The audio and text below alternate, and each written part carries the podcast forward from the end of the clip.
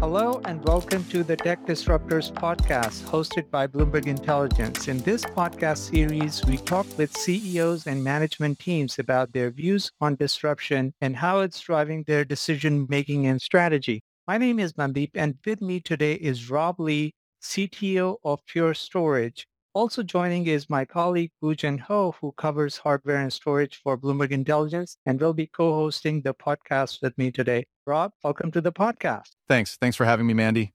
So look, I mean, you guys have been public since 2015, and really back at that time, I did cover the IPO. And one of the things that stood out to me was, there was this unique aspect about your technology, especially on the flash and SSD side. And since then, when I look at the trends, I mean, cloud was probably in early stages and things have really taken off in terms of companies moving their workloads to clouds. And then we're talking about AI and large language models now. So maybe, just to level set, if you can talk about, how Pure Storage has differentiated itself on the storage side and really how it is exposed to trends that I just mentioned. Absolutely. It's a great question.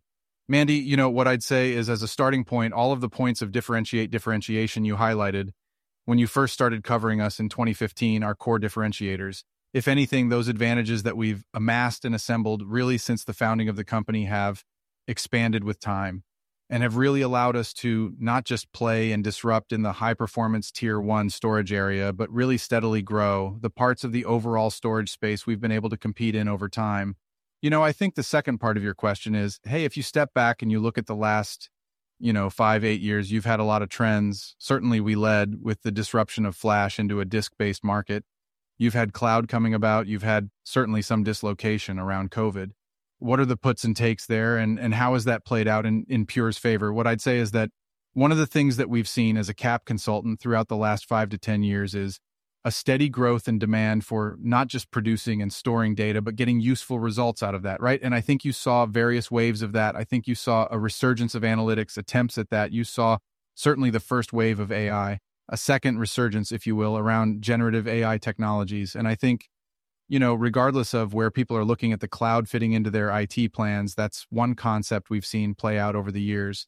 And relative to cloud and some of the other trends we've seen, what we have really seen over the last several years, I think, is a moderation of this idea of, hey, I'm going to move all of my workloads into the cloud, or I'm going to shift all of my applications in a certain direction, and really more of an appreciation that from IT leaders that they should be focusing first and foremost on agility and flexibility, because they have to support multiple environments, multiple types of applications, multiple demands from the business. And I think that squarely plays to Pure string. Just if I can pause you over there. So is cloud more at the IaaS layer for you or PaaS layer? And maybe if you can talk specifically about, what you have done with Snowflake or anything else to call out in terms of your partnerships with any of these players.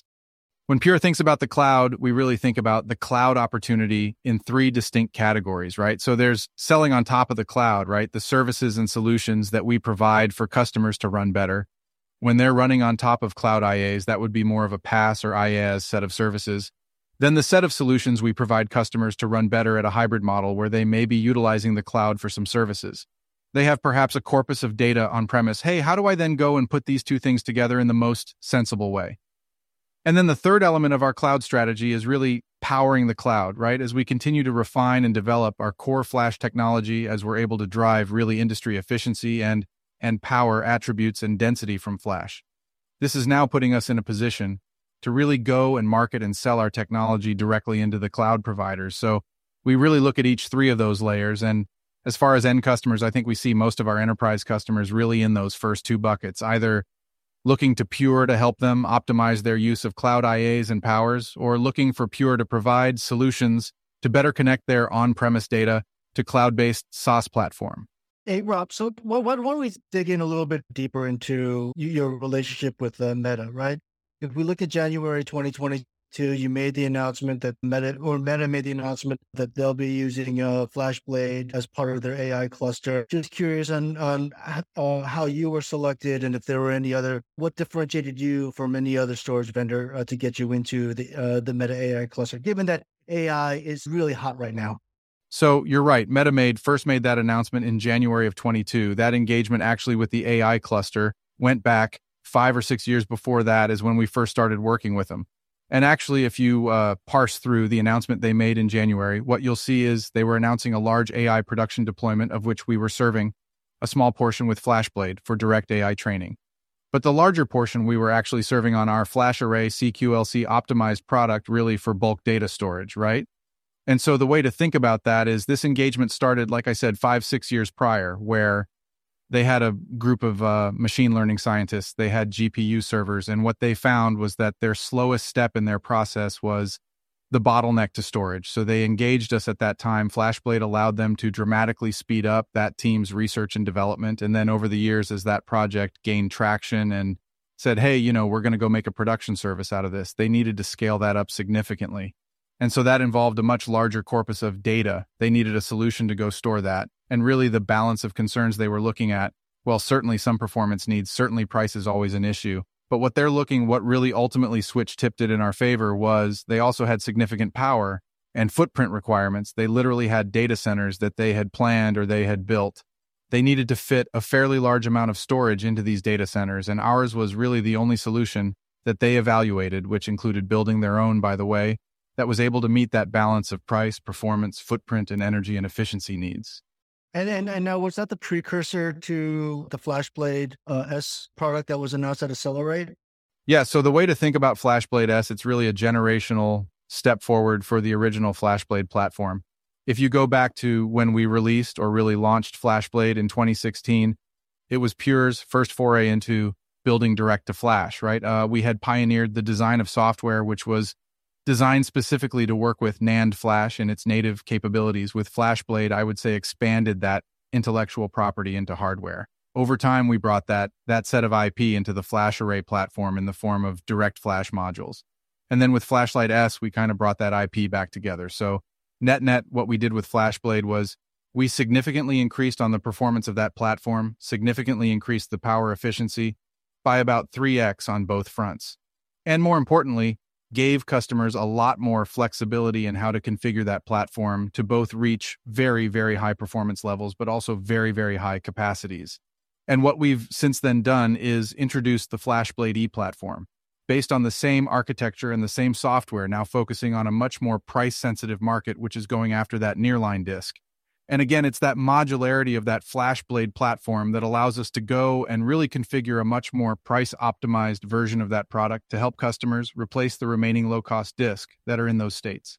So every episode we do, Rob, we try to ask an addressable market question. So I'm going to frame it slightly differently here, because when we look at, you know, all the forecasts out there, people, depending on where they're coming from, they'll say the amount of data, whether it's structured or unstructured, will double every 2 to 3 years. And so if you think about the world that way, how would you characterize your addressable market, given, you know, things are moving from hard disk towards flash and SSDs? I mean, would you be one of the direct beneficiaries of that trend, or there is a different way to think about it? No, I think that's absolutely the way to think about it. And I think not only would we be one of the direct beneficiaries of that trend, I think the large portions of the existing disk market where we are going to be the only players for quite some time playing in flash. And so if we think about the overall storage landscape, I think there's a couple motions that you see Pure really executing. So if you look at the existing enterprise storage market, there's a portion that is well penetrated in flash, and then there's a set of workloads that really aren't very well penetrated today. In that first set, it's really about share capture, right? It's really about share gains. We have a better product set, better set of services and solutions, and it's really about going and addressing those customers' needs in the portions of the enterprise storage market that today aren't being well served with flash. I think we have very, very differentiated offerings to go and accelerate the transition of those parts of the market. And so if you look at that, generally gets you to, depending on kind of how you slice and dice, it generally gets you to about 48, 50 billion in an addressable market. And then you look at what we're doing, FlashBlade E, right? Which is really going after a lot of the nearline disk-based markets. And a lot of that really isn't currently being captured, isn't currently being counted when folks, industry analysts, look at the enterprise storage market. And I think we're squarely going after a large incremental chunk there as we continue to execute on our flash and density roadmap in time. So if you net this out, right, we're playing for a very large opportunity. And even in the enterprise storage space that we plan today, we're still a minority shareholder. And just so to piggyback on that, so when it comes to how you are working with the hyperscalers, would it be fair to say that your focus is more on enterprise customers and you're going to let the hyperscalers kind of focus on the small and mid-sized businesses, or you are going across the customer base when it comes to the addressable market? Well, certainly we've had a focus, an increasing focus on targeting the enterprise customer segment. That said, the commercial segment continues to be a very strong one for us, and you saw that in the Q4 and the FY23 print. And so really from our point of view, it's an ands, not an or now, when we look at, hey, how are customers considering Pure versus the hyperscalers or both, right? I think that's where we see a lot more recognition of from our enterprise customers of what types of workloads make sense for them to run on-prem and make sense for them to continue to run and manage, and what other types of workloads perhaps make sense to put in the cloud. I will say that the recent macro environment and budget tightening that we see across the board certainly has put a lot more focus from the CFOs on, hey, so what are my cloud costs? Like, how much am I spend in the cloud? And I think that that's causing a lot of folks to really reconsider decisions that perhaps seemed a bit more clear-cut 3, 4, 5 years ago. So you are seeing a pullback or longer sales cycle when it comes to deciding on storage spend right now? To a degree, and I'm happy to talk about that, but actually was referring more specifically to heightened sensitivity from customers on their cloud costs. And I think that is now potentially a bit of a tailwind for Pure, as folks are evaluating, hey, what's my actual true cost of ownership here? Not just one. Am I paying, per hour, per day, per month? The reason I ask is when everyone talks about AI and large language models, they keep talking about accelerators and GPUs, but no one really mentions the storage requirements. And from my perspective, I'm curious to hear from you, is storage, flash storage really that critical when you are trying to deploy large language models, or can you do it on your existing storage infrastructure? What I'd say is this is clearly an evolving space, right? If we look at who are the folks that are actually developing the large language models, there's a few big players. If I step back and I look at AI as a whole, right? If I just really, really oversimplify it, the name of the game is who can most effectively assemble a large, very, very large set of data, throw it at GPUs many, many times, iterate, crane, refine, and iterate again, and who can do that most effect. There's a lot of elements and moving pieces to that. But, the two that I'd call out that are really constants are you need a lot of data and you need to be able to get access to it and provide the GPS access to it a lot. So where does that lead you? Well, you need a cost-effective way to store it, and you need a cost-effective and performant way to access it, right? And so certainly flash and performance helps in access to the data. But I'll also point out that if you look at how a lot of the pricing models work in the public cloud for IaaS customers, find that they're paying for access, they're paying for API call, they're paying per data transfer. And so if you think about, yourself as an AI practitioner, if your whole goal is to optimize how much you can provide data into GPUs, do you really want to set yourself up on a pricing model that completely upside down for that? And so I think we see people definitely having that recognition. And I think it's a large part of the reason Pure typically does not see large AI customers running in the cloud. So, Rob, I just want to circle back to a couple of things. You said a couple of interesting things. You've been talking about FlashBlade E, as well as also enterprise customers rethinking their cloud costs. Let's first talk about FlashBlade E, right, in terms of nearline storage, which is, I think, when I last checked IDC, is about a $12 billion HDD opportunity that you can go after. Could you just walk us through the economics? Because everything that I've been reading about FlashBlade E says it's the death of the hard disk drive storage array. So this sounds like a really, really exciting announcement that you guys are making and can really disrupt hard disk HD storage arrays. So just walk us through the economics. Yeah, absolutely. So the way to think about it is we've built and priced FlashBlade E at a price point that is at par. We believe with competitive nearline disk-based systems, day one cost for a customer to buy FlashBlade E versus a nearline disk alternative, basically at par on acquisition cost. Now you look at day two costs. You look at your significant savings in footprint, right? We take up about 1/5. The space of nearline alternatives, probably about 1/10 of systems that we're replacing. Same thing with energy usage, same thing with labor, right? You look at the significant reliability benefits. We're 20 to 30 times more reliable than the nearline disk-based systems we're replacing, and you net all that out, and the benefits, are cleared. So then the question becomes, okay, so how is it you're able to do this, right? Because we know that flash is declining in cost, but we also know that bid for bid flash is still, you know, more expensive than disk. What it really comes down to is the whole system economics, right? People in the industry often focus on the media itself, flash versus disk. What they typically ignore is the cost of everything else that goes around it. And so if you look at a disk-based system in your line disk-based system, it's not atypical that the cost of all the sheet metal around, you know, the sheet metal, the power supplies, all the stuff that goes around, the disks you put into the system cost just as much as the disks themselves. And so our ability with our technology to build much denser packages of flash still drive reliability, performance, and surround it with a much more efficient cost structure significantly allows us to narrow that cost differential. And that's really, at the end of the day, that's our secret sauce, right? Is our direct flash technology, which gives us that leg up over the disk vendors, gives us that leg up over the SSD vendors. And that's why, you know, we believe that nobody else in the market's going to be able to follow us for some time, as customers find that they're paying for access, they're paying for API call, they're paying per data transfer. And so if you think about, you know, yourself as an AI practitioner, if your whole goal is to optimize how much you can provide data into GPUs, do you really want to set yourself up on a pricing model that completely upside down for that? And so I think we see people definitely having that recognition. And I think it's a large part of the reason Pure typically does not see large AI customers running in the cloud. Okay, so when the product was announced, there was a 20 cent per gigabyte raw data cost. I'm assuming that actually can come down. You know, some figures that I've read, if you do compress and dedupe, the economics potentially gets better. And that's without the power savings, I'm assuming, right?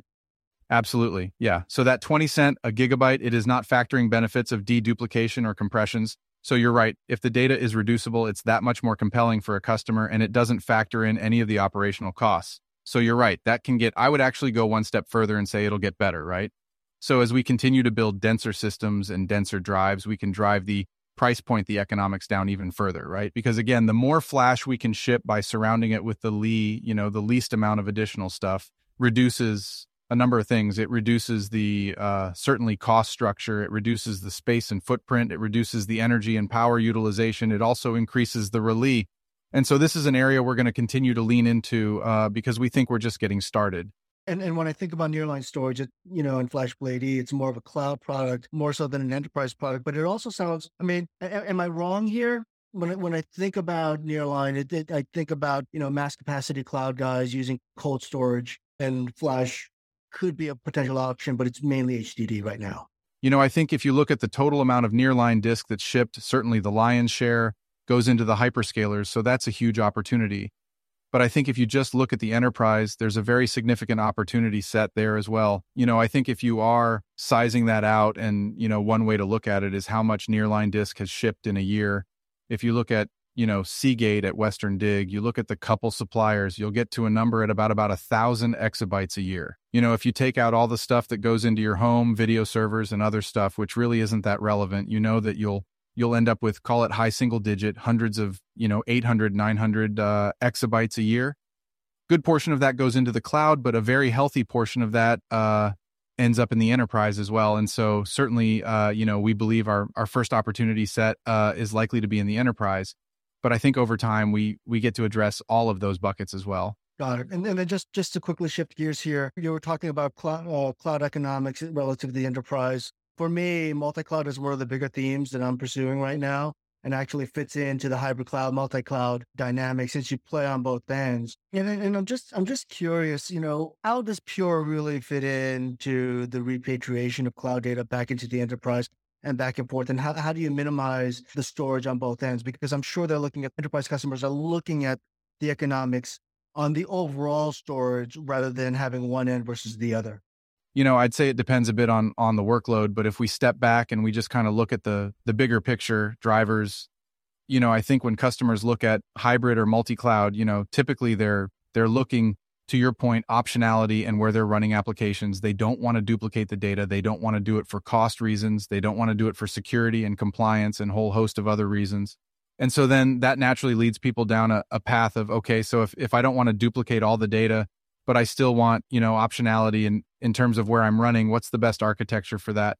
How do I best set myself up to do that? And I think what we're seeing is, more of a evolving understanding that, hey, you know, storing data on premise or perhaps in a co-location facility that's on, you know, network backbones such as Equinix is a very viable solution that gives me access to move that data into the cloud or process it in the cloud as needed. It also gives me tighter control over, you know, all the compliance and regulatory and security elements. So I think that, you know, that's something that people are looking at quite a bit. I think the other thing that people are really understanding is, hey, how do I build my applications? How do I set up my infrastructure for the greatest amount of flexibility?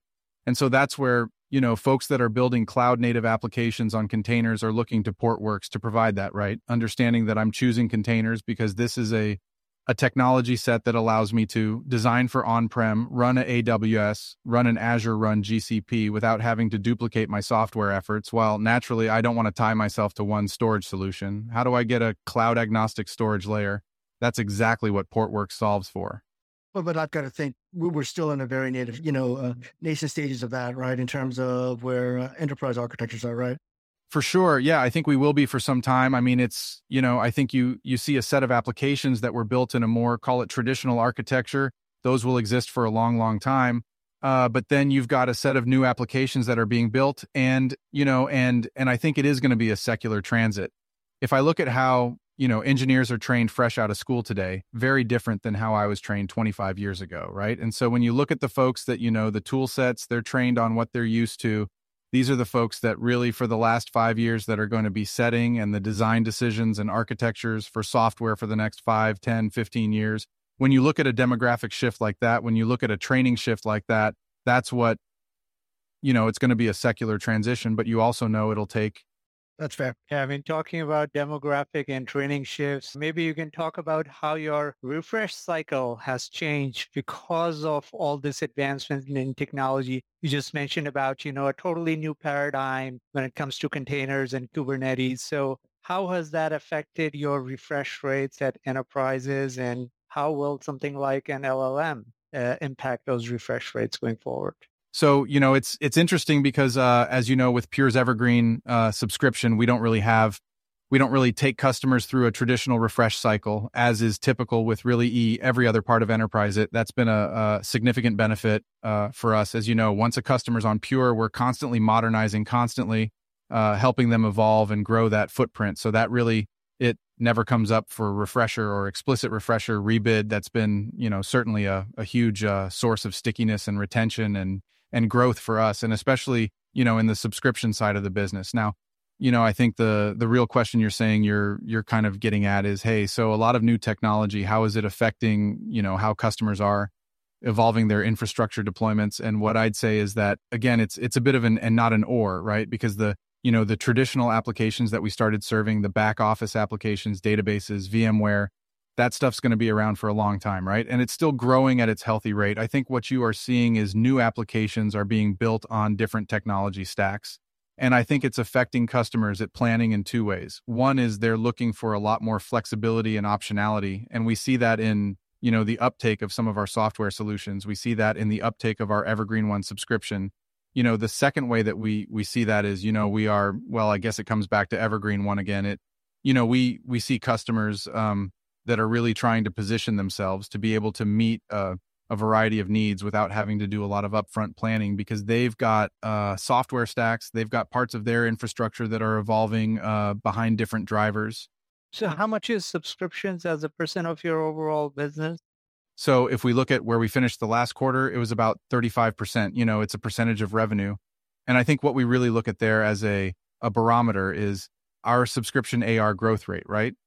Because again, to the degree that, you know, we land another hyperscaler or we outperform on the product side, the ratio of subscription to products, you know, can move.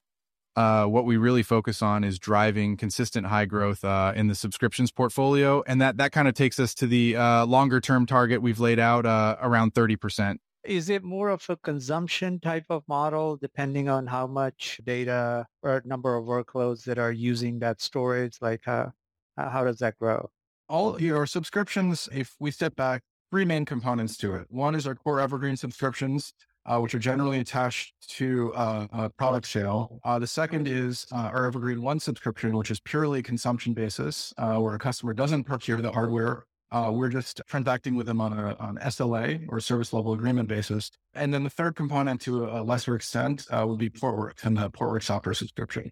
Now, if we look at the first two with Evergreen, really it's based on the same fundamental architecture and principles of once a customer's on Pure technology, they never have to worry about being obsoleted. They're always kept up to date and modernized. And basically, they never have to confront a refresh. We can deliver that to customers through a variety of experiences or a variety of subscriptions. The base level subscription, as I mentioned, they buy the hardware, and then the subscription attached gives them the access to software updates, to modernized hardware, and the roadmap that basically never leaves them disrupted or out of date. And then with the Evergreen One full as a service subscription, they don't buy the hardware up front even. They just kind of say, hey, this is how much I need. This is how much performance. And then Pure signs up to provide that SLA.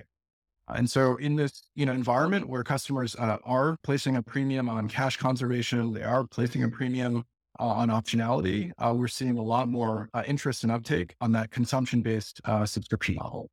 So why don't I dig in on that really quickly? Because I do think that in a more cautious IT spending environment, this subscription model could be fairly attractive. Evergreen could be fairly attractive to someone who wants to try some of your newer products, whether it's Portworx, whether it's FlashBlade E. Is that the case? I mean, does this give you a potential foot in the door to customers who were interested in you, and then they can have take you on as a piecemeal deployment? Oh, absolutely. And I think if we saw it in the last couple of quarters, certainly the overall spending environment got a bit more cautious. We saw increased interest and uptake in our consumption-based Evergreen One subscription. We also saw it in the early quarters of COVID, right? When, certainly companies were suddenly pulling back and suddenly a lot more cautious. I think we saw a lot more shift into Evergreen One. And again, recognition that, hey, this is a model that as a customer gives me ultimate flexibility and optionality. Essentially, offloading some risk onto Pure. Now, on the other hand, for Pure, right, because we have a very, very good understanding of those footprints, we have very good models based on our years and years of runtime experience to know how those systems are going to grow. We can go and deliver that service very, very efficiently. So it's a very, very nice win-win. But certainly, I think you're on the right track. In this type of environment, we're seeing greater uptake and recognition of the benefit. I just get a sense that some of your larger competitors are playing not only catch up on technology, but also on the business model itself. Okay. And so I'm going to pivot to a rapid fire section where we try to squeeze as much as we can. We want to cover, a lot of ground, but we obviously have so much time. So you can keep your answers brief here. I'm going to go with a few questions here. So is distributed databases one of the most prominent workloads that you're supporting? I wouldn't say it's one of the most prominent. They're there, they're growing, but I think it's still a relatively small workload set. So which one would be that category of workloads, which is among the most prominent for you? So certainly business applications, your traditional, Oracle, SQL, VMware type business applications, backup and restore, rapid restore, medical systems and medical imaging, whether it's EHR, EMR, PACS type systems, the broader set of analytics and AI. And I'd also call out technical computing. So folks building chips, hardware, planes, trains, automobiles, quant trading algorithms, all require a lot of very similar types of storage. 70% gross margin for a storage company. Do you think it's sustainable for an industry like yours over the long term? Well, I think 70% gross margins are too high for a commodity business, but we're not in the commodity business. So there are some of our competitors might be playing that way. We are playing an innovation game, right? We are highly differentiated. And I think the gross margins and really the value we command, right, are representative of that. So how do you think investors perceive your moat? One is our flash technology and leadership. And I think certainly with the release of E, well, C, then E, I think investors understand that and it's very visible. I think the other moat we have is Evergreen, between our core subscriptions and Evergreen One. And I think that's a little bit less well understood, but we'll seek to change that over the coming quarters and years. Any misconceptions about Pure that you want to clear on this podcast? Well, I think we got to one earlier, right? Which is, hey, are you just playing a commodity game in the same old storage industry? And, there's a common misconception that we don't have a differentiated offering or solution set. And I think we've shown that over time as we've expanded into the enterprise. And, we're just going to keep proving it out in the street. What is the most important metric of your business success? You know, I would say market share, right? We're very, very focused on continued market share capture. We've had a pretty long track record of that going back 8-9 years, and we're not going to stop. What is one technology or trend that you are most excited about over the next 2 years? I do think that Flash and what we're doing with it is at an absolute tipping point. If you look at where disk was 15 years ago, it was on an exponential tier. Maybe 25 years ago, it was on an exponential tear. We're going to take Flash into the same place, and so I think that's actually pretty exciting to be on the knee of the exponential curve. What about CXL? I mean, isn't that disruptive for the hyperscalers? So CXL is exciting. I think it's going to take several years to play out. Yep. Just going to take 3, 4, 5 years. And then it's going to take a bunch of years for the software guys to really take advantage of it. But net, it's constructive for us, right? It's, the name of the game is all about how do you get more data into the effective processing faster. Removing all the other bottlenecks in front of us can only help. So we are definitely watching that, and I think that will help us. Last couple from me. So what assumptions are you making about your business that could go wrong? You know, I think we're, certainly navigating the same macro environment that everyone else is. And, we're not assuming things get terribly worse. We're not assuming things get terribly better in the near term, but there's still a lot of uncertainty out there. I think that's the biggest one.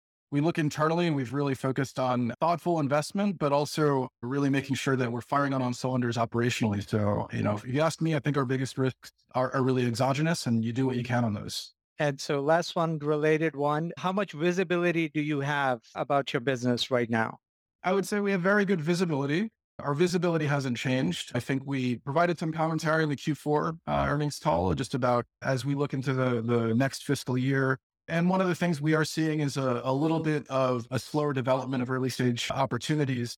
And so I think, I characterize it as visibility is good, but the predictability has taken a bit of a step back. And so, we've reflected that in our initial guidance for the year, and we'll be working that as we go throughout the year. But, we've also got E coming on board in the back half, which, we think is, going to be very meaningful. We've got a tremendous amount of sales capacity that we've ramped in the back half of last year. As you recall, last year, Q1, Q2, we were a little bit behind where we wanted to be in terms of quota bearing heads. And so as we get to the back half of this year, we're going to have a lot more sales capacity ramped. And then the third part is, I think some of the elements of, hey, how are customers valuing optionality? How are they valuing, the financial elements of their buying decision? As we better educate our field this year, I think those will come into play as well. Great. Thank you so much, Rob. This was wonderful. Really appreciate your time and wish you all the best and, success going forward. And that concludes our podcast. Thank you all for joining.